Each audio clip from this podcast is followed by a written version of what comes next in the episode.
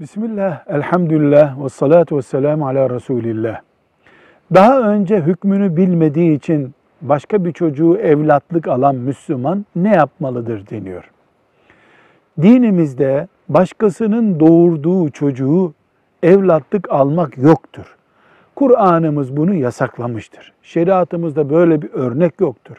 Gerek ailenin çocuğa ihtiyacı olması veya çocuğun sokakta kaldı, dışarıda kaldı, kafirlerine düşecek gibi bir sebeple muhtaç olması hangi sebep olursa olsun evlatlık almak, eve onu çocuk gibi ilave etmek yani biyolojik bağlantısı olmayan bir çocuğun veya süt bağlantısı olmayan bir çocuğun evlatlık alınması yoktur.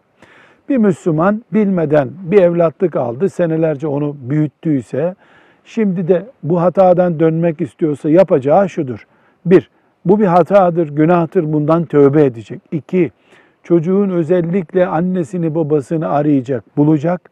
Bulamazsa, böyle bir imkan yoksa, öldü gitti akrabaları kaybolduysa çocuğun, o zaman çocuk evlat gibi değil, iyilik yapılan, çok güzel davranılan bir misafir gibi evde tutulacak.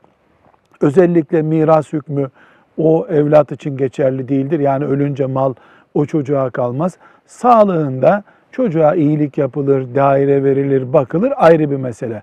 Ama edinilmiş evlat olmaz. Doğurulmuş evlat olur. Velhamdülillahi Rabbil Alemin.